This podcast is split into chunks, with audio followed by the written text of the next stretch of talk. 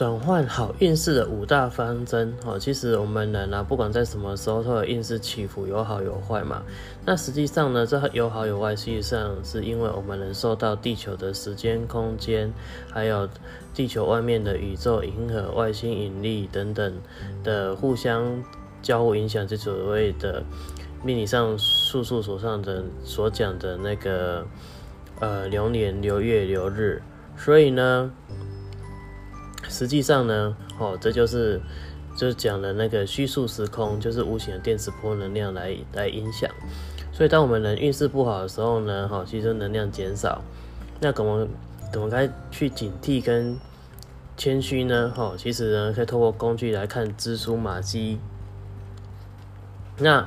因为我们是受磁场影响，所以呢，当下我们大脑的或身体的意识能量就会当下被决定当时的能量所处的什么状态，然后接着被影响，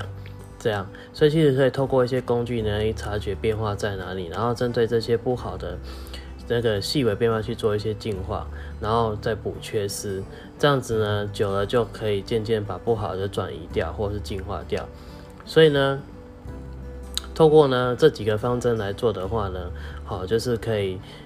让工具呢是察觉你哪里被改变了，那里需要修正这样子。所以呢，我整理下来就是刚好五大方针，这五大方针就是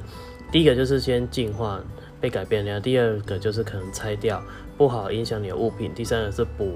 补你需要的能量的物品，第三个就是把不好物品移开，第四个就是假设你是好的能量很谦虚。